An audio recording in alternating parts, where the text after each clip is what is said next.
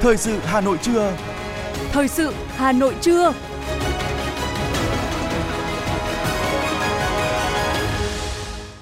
Kính chào và cảm ơn quý vị thính giả đang nghe chương trình Thời sự của Đài Phát thanh Truyền hình Hà Nội. Chương trình trưa nay, Chủ nhật, ngày 15 tháng 10 năm 2023 sẽ chuyển tới quý vị một số nội dung chính sau đây. Đoàn đại biểu dự Đại hội Công đoàn thành phố Hà Nội lần thứ 17 vào lăng viếng Chủ tịch Hồ Chí Minh. Bộ Giáo dục Đào tạo yêu cầu giả soát các chương trình liên kết đào tạo ở trường phổ thông.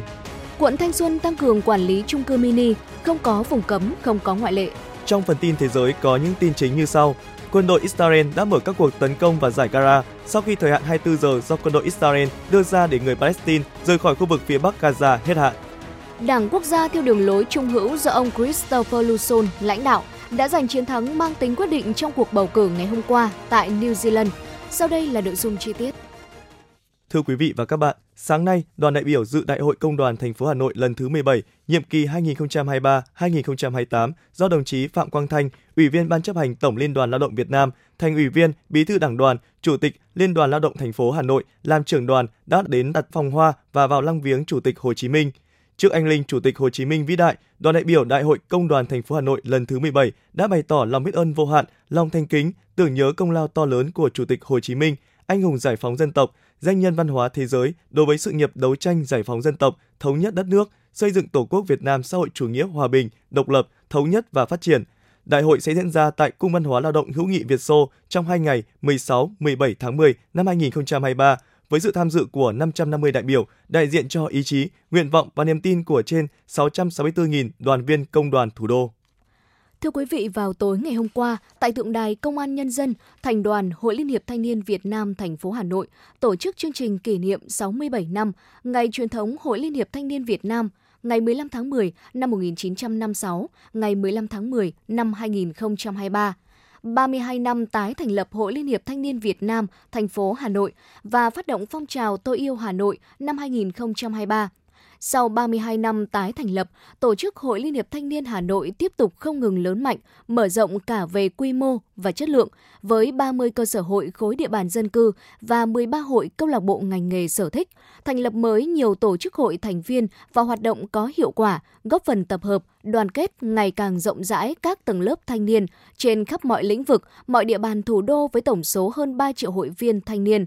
Chiến dịch Tôi yêu Hà Nội năm nay với chủ đề vì một Hà Nội xanh, văn minh, an toàn, phù hợp với điều kiện tình hình thực tế, tuyên dương 33 gương cán bộ hội tiêu biểu nhận giải thưởng 15 tháng 10, 29 gương thanh niên sống đẹp và 17 câu lạc bộ đội nhóm thanh niên tình nguyện tiêu biểu năm 2023. Ủy ban nhân dân thành phố Hà Nội vừa ban hành chỉ thị về việc tăng cường trách nhiệm, tập trung xử lý các điểm nghẽn trong giải quyết thủ tục hành chính, cung cấp dịch vụ công trực tuyến phục vụ người dân, doanh nghiệp để kịp thời chấn chỉnh, khắc phục những tồn tại, hạn chế nêu trên và tiếp tục nâng cao hiệu quả giải quyết thủ tục hành chính, cung cấp dịch vụ công trực tuyến, bảo đảm hoàn thành các chỉ tiêu, nhiệm vụ về chuyển đổi số của thành phố năm 2023. Chủ tịch Ủy ban nhân dân thành phố yêu cầu người đứng đầu cơ quan, đơn vị chịu trách nhiệm trước thành ủy, Hội đồng nhân dân, Ủy ban nhân dân thành phố về việc hoàn thành các chỉ tiêu, nhiệm vụ chuyển đổi số năm 2023 theo lộ trình, nâng cao chất lượng phục vụ trong thực hiện thủ tục hành chính, cung cấp dịch vụ công cho người dân, doanh nghiệp, nâng cao chất lượng trả lời phản ánh, kiến nghị, chấn giúp tình trạng không trả lời hoặc trả lời chung chung, không cụ thể, rõ ràng, né tránh, đùn đẩy trách nhiệm, kiên quyết xử lý nghiêm các đơn vị, cơ quan, cán bộ, công chức, viên chức có hành vi nhũng nhiễu, tiêu cực, yêu cầu điều kiện không đúng quy định hoặc nhiều lần để xảy ra tình trạng chậm trễ trong tiếp nhận, giải quyết thủ tục hành chính theo đúng quy định của pháp luật về đánh giá, xếp loại chất lượng và xử lý kỷ luật cán bộ, công chức, viên chức. Theo Cục Thống kê Hà Nội, tổng mức bán lẻ hàng hóa và doanh thu dịch vụ tiêu dùng trên địa bàn Hà Nội tháng 9 ước tính đạt 64,7 nghìn tỷ đồng, tăng 1,9% so với tháng 8. Tính chung 9 tháng của năm nay, tổng mức bán lẻ hàng hóa và doanh thu dịch vụ trên địa bàn thành phố đạt hơn 559 nghìn tỷ đồng, tăng 10,5% so với cùng kỳ năm trước. Để tiếp tục kích cầu tiêu dùng, từ nay tới cuối năm, thành phố Hà Nội sẽ tổ chức loạt sự kiện hấp dẫn. Phó Giám đốc Sở Công Thương Hà Nội Nguyễn Thế Hiệp cho biết, trong tháng 10 năm nay, Sở Công Thương Hà Nội sẽ triển khai kế hoạch liên kết khai thác hàng hóa các địa phương vào Hà Nội để đảm bảo nguồn cung tiêu dùng cho người dân thủ đô. Như lễ hội mua sắm Hà Nội, 1.000 điểm khuyến mại rộn ràng ưu đãi, ngày vàng giá sốc, Hà Nội Online Festival, đồng thời triển khai chương trình bình ổn thị trường phục vụ Tết Nguyên đán Giáp Thìn năm 2024. Bên cạnh đó, Sở Công Thương theo dõi sát diễn biến thị trường các mặt hàng thiết yếu, đặc biệt là xăng, dầu, tăng cường kiểm tra, giám sát an toàn thực phẩm tại cơ sở sản xuất và thương mại. Theo thống kê mới nhất từ Ngân hàng Nhà nước, hơn 77% người trưởng thành tại Việt Nam có tài khoản thanh toán ngân hàng. Riêng 7 tháng của năm 2023, thanh toán không dùng tiền mặt tăng hơn 50% về số lượng so với cùng kỳ năm 2022, cho thấy sự bùng nổ của dịch vụ này. Việc phát triển thẻ tín dụng nội địa là bước tiến khẳng định thương hiệu thẻ sử dụng công nghệ, hạ tầng thanh toán trong nước, sử dụng đồng tiền Việt Nam để kết nối, xử lý thanh toán an toàn, tin cậy, thông suốt. Theo Phó Thống đốc Ngân hàng Nhà nước Phạm Tiến Dũng, những chính sách, quy định kịp thời đã tạo điều kiện thuận lợi cho ngân hàng phát triển dịch vụ thanh toán số, biến thanh toán điện tử trở thành một phần quen thuộc, phổ biến trong hoạt động hàng ngày của người dân, doanh nghiệp. Thưa quý vị và các bạn, sau một thời gian dài trầm lắng, thị trường bất động sản cả nước đang có những tín hiệu phục hồi tích cực. Biểu hiện cụ thể là tháng sau tốt hơn tháng trước, quý sau tốt hơn quý trước ở lượng giao dịch và sự quan tâm của nhà đầu tư. Yếu tố quan trọng dẫn đến kết quả này là sự nỗ lực của chính phủ và các bộ ngành địa phương trong việc tháo gỡ vướng mắc của thị trường, giải quyết được nhiều dự án bất động sản tồn động và tạo được niềm tin của nhà đầu tư, ghi nhận của phóng viên Ngọc Ánh. Những ngày này, nhiều văn phòng môi giới bất động sản tại các huyện vùng ven thủ đô Hà Nội đang dục dịch khởi động trở lại sau một thời gian dài im ắng. Tại xã Hà Hồi, huyện Thường Tín, những lô đất có diện tích nhỏ được nhiều người quan tâm, nhất là những nền đất cạnh những khu đấu giá đã đầu tư hạ tầng như đường giao thông, điện, nước. Một số nhân viên môi giới nơi đây cho biết, giá đất nền khu vực này giảm khoảng 20% so với cuối năm 2021, thời kỳ được xem là cao nhất từ trước đến nay. Ba 7 mét là mặt tiền đã là hẳn 4 mét mấy rồi, đẹp cực luôn. 37 đi, nhân với 25 đi. Đấy, có hơn chị có 900 mà hơn 900. Bây giờ cháu mua Hoàng Sơn rẻ chứ, cháu cô khẳng định cháu làm sang năm 30. Theo dữ liệu của kênh thông tin bất động sản.com.vn, thị trường địa ốc bắt đầu xuất hiện những dấu hiệu ấm dần từ cuối quý 2. Trong tháng 7, mức độ quan tâm đến bất động sản bán trên cả nước tăng 6%. Lượng tin đăng bán bất động sản tăng 4% so với tháng 6. Sang tháng 8, những chỉ số này tiếp tục tăng. Nhu cầu tìm mua bất động sản toàn quốc tăng trung bình 5% so với tháng 7. Lượng tin đăng bán bất động sản cũng tăng 2%. Như vậy, thị trường đã có 2 tháng liên tiếp chứng kiến nhu cầu tìm kiếm và lượng tin đăng bán bất động sản đều tăng. Đáng chú ý, trong tháng 8 năm 2023, tại thị trường Hà Nội, đất nền là loại có nhu cầu tìm mua tăng cao nhất, tăng 12% so với tháng liền trước. Trung cư, nhà riêng, nhà mặt phố, biệt thự Hà Nội cũng có mức độ quan tâm tăng từ 7 đến 9%. Tuy nhiên, lượt tìm kiếm dự án lại giảm 7% so với tháng 7 cho thấy loại hình này cần nhiều thời gian hơn để phục hồi. Ông Nguyễn Anh Tuấn, Chủ tịch Hội đồng Quản trị kiêm Tổng Giám đốc Công ty Phương Đông Group nhận định. Quan điểm cá nhân của tôi là sau một thời gian từ đầu năm đến nay thì các chính sách áp dụng đã rất quyết liệt. Bản thân các chủ đầu tư cũng quyết tâm đưa các sản phẩm ra thị trường trong thời gian sớm nhất, loại bỏ tâm lý e ngại để chờ bắt tay của thị trường. Do vậy là quan điểm nhìn nhận chung của tôi về thị trường bất động sản của Việt Nam cũng như Hà Nội là nó sẽ có điểm sáng sớm hơn so với dự kiến. Trước đây người ta sẽ dự kiến vào sang năm 2024 nhưng bây giờ thì các cái dự án mà đang khó khăn, mà đang bị dừng, tạm dừng thì đã có cái chính sách mà gỡ cho các doanh nghiệp 2 đến 3 tháng nữa sẽ có những sản phẩm mới ra thị trường mà tôi nghĩ nó sẽ đáp ứng được cái nhu cầu của người mua nhà, kỳ vọng trong suốt thời gian vừa rồi. Các chuyên gia cho rằng chưa bao giờ các động thái từ phía chính phủ để tháo gỡ vướng mắc cho thị trường bất động sản lại quyết liệt như thời gian gần đây. Hàng loạt các cuộc họp cấp trung ương được tổ chức, rất nhiều cơ chế chính sách được ban hành. Toàn bộ cơ quan quản lý các cấp, cả hệ thống ngân hàng đều vào cuộc. Vì vậy, nhu cầu tăng chủ yếu do cơ chế chính phủ đã thúc đẩy niềm tin người mua, lãi suất ngân hàng bắt đầu giảm và các doanh nghiệp đưa ra chương trình kích cầu như giảm giá bán hoặc đưa ra nhiều chính sách thanh khoản có lợi cho khách hàng. Trong khi đó, hàng loạt dự án tại Hà Nội và Thành phố Hồ Chí Minh đang xây dựng có thể mở bán vào cuối năm nay hoặc đầu năm 2024 sẽ giúp người mua có nhiều lựa chọn hơn. Chuyên gia kinh tế tiến sĩ Cấn Văn Lực cho rằng thị trường bất động sản sẽ có nhiều triển vọng hơn trong thời gian tới khi những khó khăn của doanh nghiệp tiếp tục được tháo gỡ.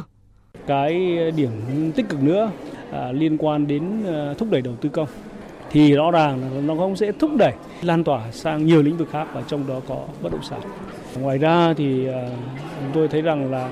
vấn đề về nghĩa vụ tài chính, vấn đề về tiếp cận vốn đối với bất động sản cũng đã dễ thở hơn và nó cũng đã được tháo gỡ một phần. Tôi lấy ví dụ liên quan thị trường trái phiếu doanh nghiệp, chính phủ cũng đã ban hành nghị định 08 cho phép là giãn hoãn đàm phán với trái chủ, rồi cho phép hoán đổi trái phiếu à, lấy bất động sản, lấy tài sản. Và đặc biệt là cũng đã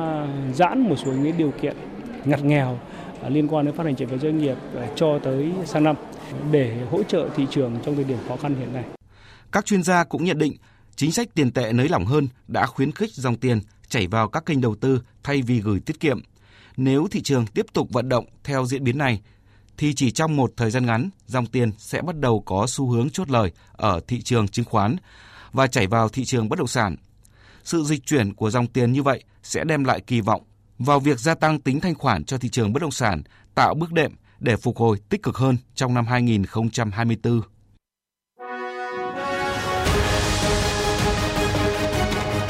Thời sự Hà Nội, nhanh, chính xác, tương tác cao. Thời sự Hà Nội, nhanh, chính xác, tương tác cao.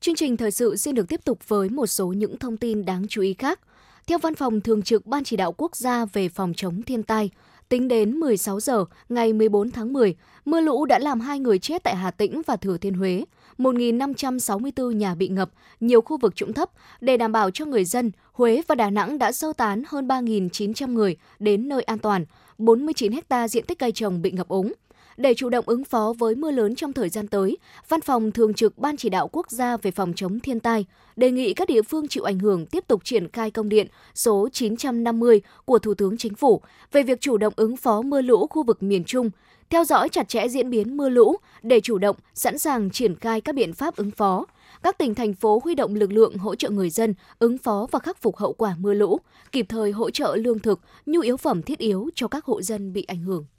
Ủy ban Nhân dân quận Thanh Xuân đã triển khai đến 11 phường yêu cầu ra soát, lập danh sách để kiểm tra, xác định những tồn tại liên quan đến công tác phòng cháy, chữa cháy để có biện pháp khắc phục kịp thời. Theo kế hoạch, trước ngày 30 tháng 10 năm 2023, quận sẽ hoàn thành việc tổng kiểm tra lại hình nhà ở nhiều lộ căn hộ, cơ sở kinh doanh dịch vụ cho thuê trọ có nguy cơ cháy nổ cao. Phó Chủ tịch Ủy ban nhân dân quận Thanh Xuân Lê Trung Cường cho biết, đến thời điểm hiện tại, quận có 1.764 cơ sở thuộc diện kiểm tra, trong đó 87 nhà ở nhiều căn hộ, 1.677 nhà cho thuê trọ các loại. Việc kiểm tra, xử lý bảo đảm hạn chế tới mức thấp nhất ảnh hưởng đến sinh hoạt thường ngày của người dân. Sau kiểm tra, đội quản lý trật tự xây dựng quận Thanh Xuân sẽ phân loại, đánh giá việc chấp hành quy định của pháp luật về xây dựng đối với các loại hình cơ sở nêu trên, tham mưu Ủy ban nhân dân quận xử lý, cưỡng chế phá rỡ công trình, hạng mục công trình xây dựng trái phép không đúng giấy phép theo thẩm quyền với phương châm không có vùng cấm, không có ngoại lệ.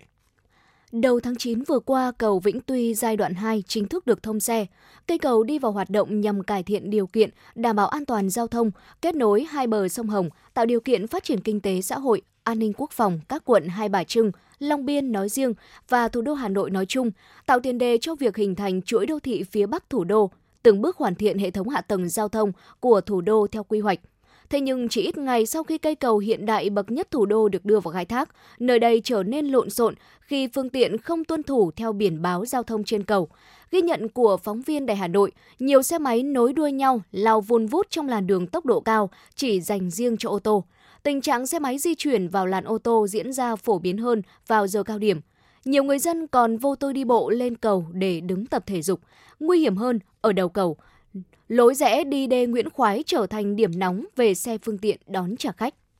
Đêm qua, lực lượng chức năng đã bắt giữ nghi phạm trong vụ phân xác thi thể nữ giới phát hiện tại sông Hồng, khu vực thuộc xã Bát Tràng, huyện Gia Lâm, thành phố Hà Nội. Đối tượng bị bắt giữ khi đang lẩn trốn tại nhà riêng ở Thái Bình. Đang nói là khi cơ quan công an vây bắt, đối tượng đã định tự sát, tuy nhiên không thành công. Danh tính nạn nhân cũng được xác nhận là cô gái còn rất trẻ, từng đạt danh hiệu Á Khôi ở một cuộc thi nhan sắc tại Việt Nam năm 2022. Trước đó, vào khoảng 12 giờ 30 trưa ngày 13 tháng 10, người dân thuyền trài trên sông Hồng phát hiện một số phần của thi thể nạn nhân tại bãi cát sông Hồng thuộc địa phận thôn 2, Giang Cao, xã Bát Tràn, huyện Gia Lâm, Hà Nội. Qua khám nghiệm, cơ quan chức năng xác định nạn nhân là nữ giới, móng tay sơn màu trắng, móng chân sơn màu xanh. Sau đó, phát hiện các phần thi thể còn lại của nạn nhân tại bờ sông dưới chân miếu bản làng Giang Cao. Hiện cơ quan công an đang di lý nghi phạm về công an huyện Gia Lâm để điều tra làm rõ.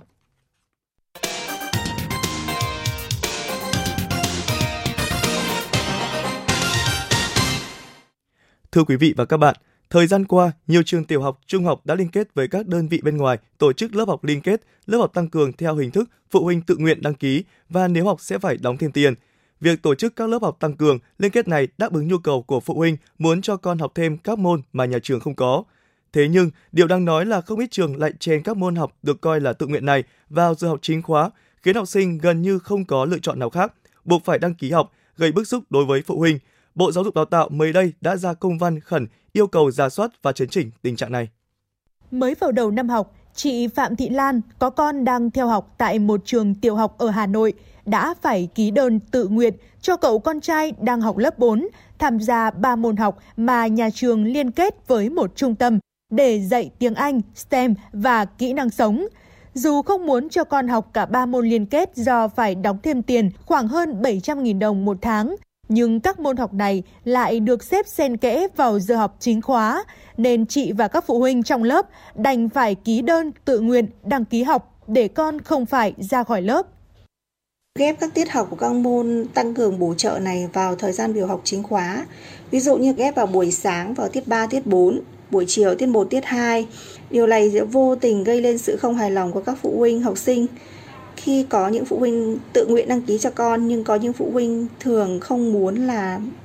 trong lòng không muốn tự nguyện đăng ký nhưng mà vẫn phải đăng ký. Vì sao? Vì trong cái thời gian diễn ra các môn tăng cường này thì các con nếu mà không đăng ký tham gia thì các con sẽ không được ngồi trong lớp học và các con sẽ một là xuống thư viện, hai là vào phòng hội đồng, ba là đến một cái phòng thể dục nào đó. Việc xếp các môn học tăng cường liên kết xen kẽ vào giờ học chính khóa rõ ràng đang đặt phụ huynh học sinh vào tình thế ép buộc, không phụ huynh nào dám từ chối bởi không biết con sẽ ở đâu khi đến giờ học các môn này. Anh Hoàng Văn Thắng ở quận Hoàng Mai, Hà Nội chia sẻ. Cái giờ học liên kết do một trung tâm khác đảm nhiệm xếp vào cái giờ học chính khóa. Cái này nó sai về mặt nguyên tắc và tôi nghĩ là phụ huynh cần có ý kiến bởi vì sao cái gì mà sai thì họ cũng không thể nào họ làm quá được. Theo thống kê của các địa phương, hiện các chương trình tăng cường liên kết mà các trường tổ chức học phổ biến chính là những chương trình dạy ngoại ngữ, kỹ năng sống. Việc dạy các môn tăng cường liên kết là hoạt động giáo dục được cho phép tại Nghị định 24 năm 2021 của Chính phủ về quản lý trường mầm non và trường phổ thông công lập. Thế nhưng việc một số trường xếp các môn học này vào giờ học chính khóa buộc phụ huynh phải tự nguyện học đã tạo dư luận không tốt về loại hình hoạt động giáo dục này, khiến Bộ Giáo dục và Đào tạo phải có văn bản gửi các sở giáo dục và đào tạo yêu cầu giả soát. Thứ trưởng Bộ Giáo dục và Đào tạo Phạm Ngọc Thường nêu rõ, các trường khi đã thực hiện đầy đủ các tiết học chính khóa, còn thời gian trống mới tổ chức các hoạt động ngoài giờ lên lớp và việc tổ chức các hoạt động này phải đảm bảo tinh thần tự nguyện. Tôi thấy là có một cái nhận xét là việc đưa chương trình liên kết là nhà trường gây bức xúc, vân vân, thì có lẽ là phải đặt vấn đề là cái việc mà kiểm soát cái chương trình này thôi. Còn đưa chương trình này vào là được phép. Là có cả nghị định 24 và các văn bản của bộ đã đầy đủ. Và vấn đề là chúng ta kiểm soát như nào, đánh giá tác động không ảnh hưởng tới chính khóa. Sau khi Bộ Giáo dục và Đào tạo có văn bản yêu cầu giả soát một số địa phương đã chỉ đạo tạm dừng tổ chức dạy và học các lớp kỹ năng sống, lớp liên kết để giả soát. Tuy nhiên, theo nhiều chuyên gia, việc cho con tham gia các lớp học tăng cường, lớp học liên kết trong trường phổ thông là nhu cầu rất thực tế của nhiều phụ huynh, bởi hầu hết các trường đều không tổ chức các môn học như kỹ năng sống, STEM, ngoại ngữ với người bản địa. Vì vậy, vấn đề đặt ra hiện nay đó là cơ quan quản lý cần đánh giá chất lượng đào tạo và cách tổ chức lớp học đối với các chương trình tăng cường liên kết đào tạo này để tránh tình trạng lạm dụng hoặc ép buộc học sinh theo học. Giáo sư Nguyễn Đình Đức, Chủ tịch Hội đồng trường Đại học Công nghệ, Đại học Quốc gia Hà Nội nêu ý kiến. Rõ ràng chúng ta tránh cái hiện tượng lạm dụng gọi là mở rộng đào tạo kỹ năng, đào tạo STEM để dẫn đến gây một cái áp lực trội những cái môn tức là liên kết rồi từ đấy sinh ra là thu học phí gây áp lực cho học sinh tôi cho rằng đấy là dẫn đến tiêu cực tôi cho rằng là phải có sự điều tiết hợp lý Đấy, nhưng quan trọng nhất là vai trò quản lý của nhà nước và của nhà trường để một cái chương trình đào tạo được áp dụng trong cái trường tiểu học hoặc là trung học cơ sở hoặc là trường trung học phổ thông thì tôi cho rằng là các cơ quan quản lý nhà nước phải thẩm định cái chương trình đó chứ không thể một cách tùy tiện. Việc đưa những môn học liên kết tăng cường mang tính tự nguyện chèn vào lịch học chính khóa là hoàn toàn sai về mặt nguyên tắc và cách tư duy trong vận hành giáo dục. Những phản ứng bức xúc của dư luận thời gian qua là hồi chuông cảnh báo để các cơ sở giáo dục, cơ quan quản lý nhìn nhận lại cách tổ chức học sao cho hợp lý và tăng cường quản lý chất lượng đào tạo của mô hình giáo dục này.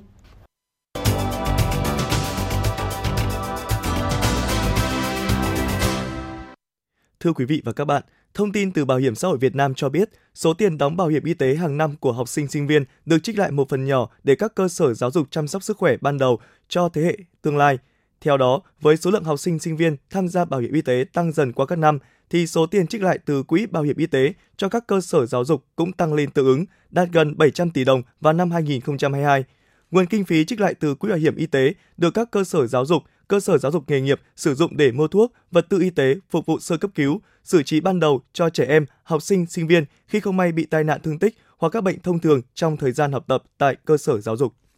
Hưởng ứng Ngày Lương thực Thế giới 16 tháng 10 năm nay, Bộ Y tế phát động chiến dịch truyền thông tuần lễ dinh dưỡng và phát triển kể từ ngày 16 đến ngày 23 tháng 10 với chủ đề sử dụng và bảo vệ nước sạch đúng cách để cải thiện dinh dưỡng, sức khỏe, nâng cao chất lượng cuộc sống. Bộ Y tế đã đưa ra một số khuyến cáo phát triển vườn ao chuồng VAC để tạo nguồn thực phẩm sẵn có, an toàn, tổ chức tốt bữa ăn gia đình, bữa ăn học đường đảm bảo đa dạng, cân đối, đủ dinh dưỡng – thực hiện chăm sóc dinh dưỡng hợp lý 1.000 ngày đầu đời, giúp trẻ phát triển toàn diện về tầm vóc và trí tuệ, lựa chọn thực phẩm có nguồn gốc, đảm bảo an toàn trong chế biến và bảo quản, đọc thông tin dinh dưỡng trên nhãn thực phẩm trước khi mua và sử dụng, sử dụng nước sạch an toàn trong ăn uống sinh hoạt, uống đủ nước theo nhu cầu cơ thể.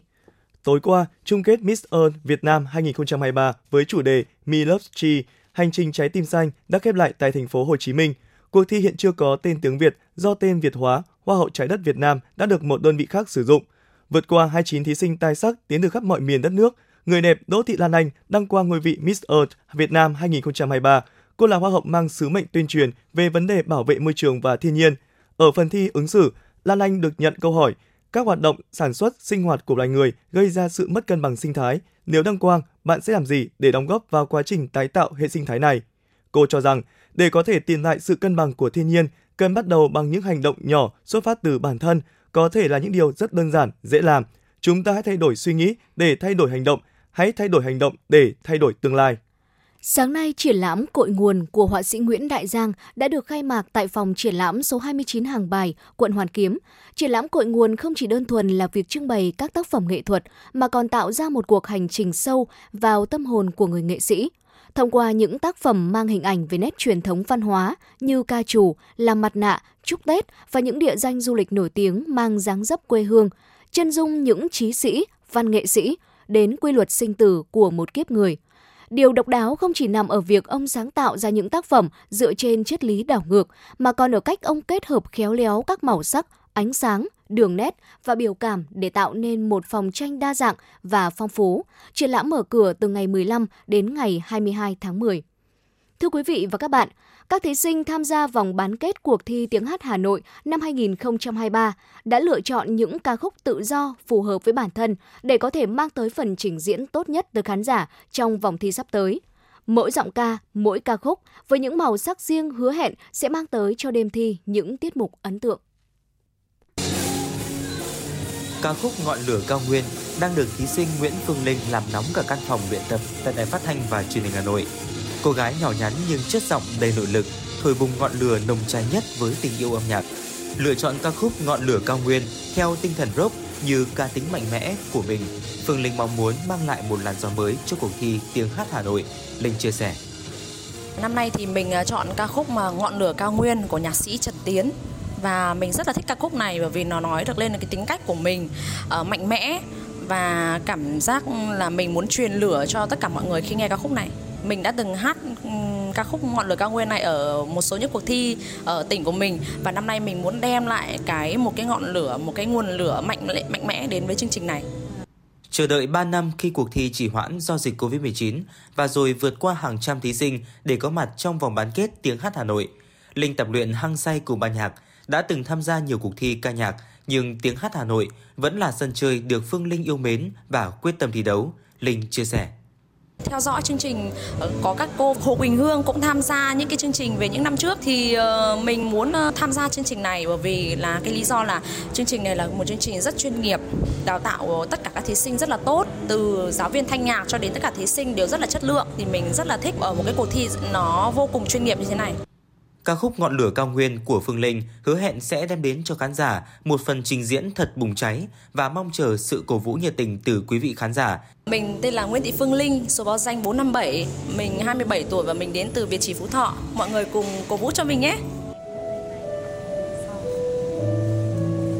Khác với nhiều thí sinh là lựa chọn bài hát quen thuộc của mình để thể hiện trong bài hát tự chọn, thí sinh Nguyễn Văn Thi mang số báo danh 015 đến từ Bắc Giang lại thử sức với ca khúc mình chưa từng thể hiện. Ca khúc Giáng đứng Việt Nam được Văn Thi lựa chọn bởi nội dung ý nghĩa mà bài hát muốn gửi gắm tới khán giả. Văn Thi chia sẻ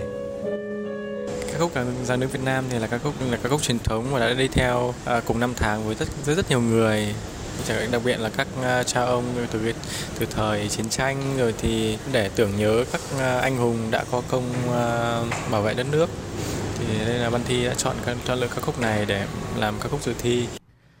Tham gia cuộc thi tiếng hát Hà Nội đối với anh Thi không chỉ là sân chơi thể hiện tài năng âm nhạc, mà ở đó anh còn được học hỏi, trao dồi nhiều điều mới mẻ. Anh Thi cho biết. Đây hai ca khúc à, lần đầu tiên Văn Thi hát và Văn Thi rất thích sự mới mẻ, cho nên là sẽ thử thách mình hơn trong từng ca khúc bởi vì trong cuộc thi mà mình à, muốn à, được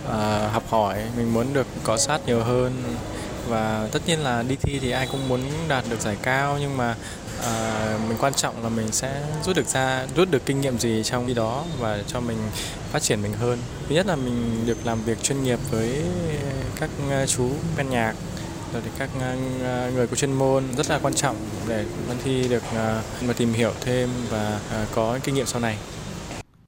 Những ca khúc ở các dòng nhạc sẽ được các thí sinh thể hiện trong vòng cuộc thi nhẹ nhàng sâu lắng, dữ dội bùng cháy, tất cả sẽ được thể hiện trong vòng bán kết Tiếng hát Hà Nội năm 2023. Mời khán giả theo dõi và cập nhật các thông tin về vòng bán kết trên các nền tảng của Đài Hà Nội và hòa mình vào không gian âm nhạc của Tiếng hát Hà Nội năm 2023.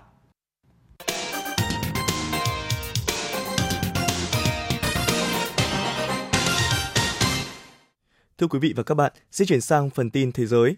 quân đội Israel đã mở các cuộc tấn công vào giải Gaza sau khi thời hạn 24 giờ do quân đội Israel đưa ra để người Palestine rời khỏi khu vực phía bắc Gaza hết hạn. Israel thông báo mở hai tuyến đường để người dân đi sơ tán. Trước đó, người phát ngôn quân đội Israel cho biết lực lượng này thiết lập hành lang an toàn tới khu vực phía nam Gaza trong khoảng thời gian từ 10 giờ đến 16 giờ theo giờ địa phương, nhưng không nêu rõ hành lang an toàn này sẽ triển khai trong bao nhiêu ngày. Trong ngày 14 tháng 10, lực lượng phòng vệ Israel đã phát cảnh báo lần hai, yêu cầu người dân ở phía Bắc Gaza di chuyển đến khu vực phía nam của giải đất này. Thủ tướng New Zealand đương nhiệm Chris Hipkins thừa nhận thất bại khi công đảng cầm quyền không giành đủ số phiếu ủng hộ để tiếp tục thành lập chính phủ mới. Với hơn 80% số phiếu được kiểm tính đến tối ngày 14 tháng 10, Đảng Quốc gia của ông Luson lãnh đạo đã giành được khoảng 40% số phiếu bầu dự kiến được 50 ghế trong quốc hội khóa mới. Công đảng có thể được 34 ghế, các đảng xanh và ACT lần lượt có 14 và 11 ghế. Nếu kết quả trên được xác nhận, Liên minh giữa Đảng Quốc gia và ACT sẽ giành thế đa số trong Quốc hội, gồm 120 ghế và được quyền lập chính phủ mới. Cựu doanh nhân nghị sĩ Christopher Luxon, 53 tuổi, dự kiến trở thành Thủ tướng thứ 42 của New Zealand.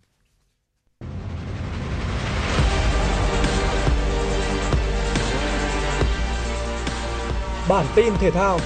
Bản tin thể thao.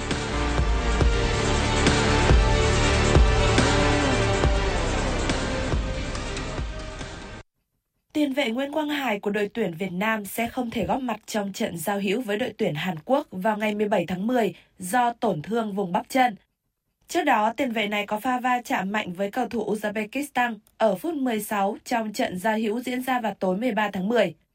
Ngoài Quang Hải, đội tuyển Việt Nam cũng sẽ không có sự phục vụ của Nguyễn Tiến Linh. Tiền đạo này bị cấm thi đấu do nhận thẻ đỏ trong trận giao hữu với Trung Quốc vào ngày 10 tháng 10. Hôm nay toàn đội sẽ lên đường sang Hàn Quốc để chuẩn bị cho trận giao hữu cuối cùng dịp FIFA Day tháng 10. Ở bảng C vòng loại Euro 2024, đội tuyển Italia có cơ hội bứt phá so với các đối thủ cùng bảng khi chỉ phải gặp Manta, đội bóng yếu nhất bảng.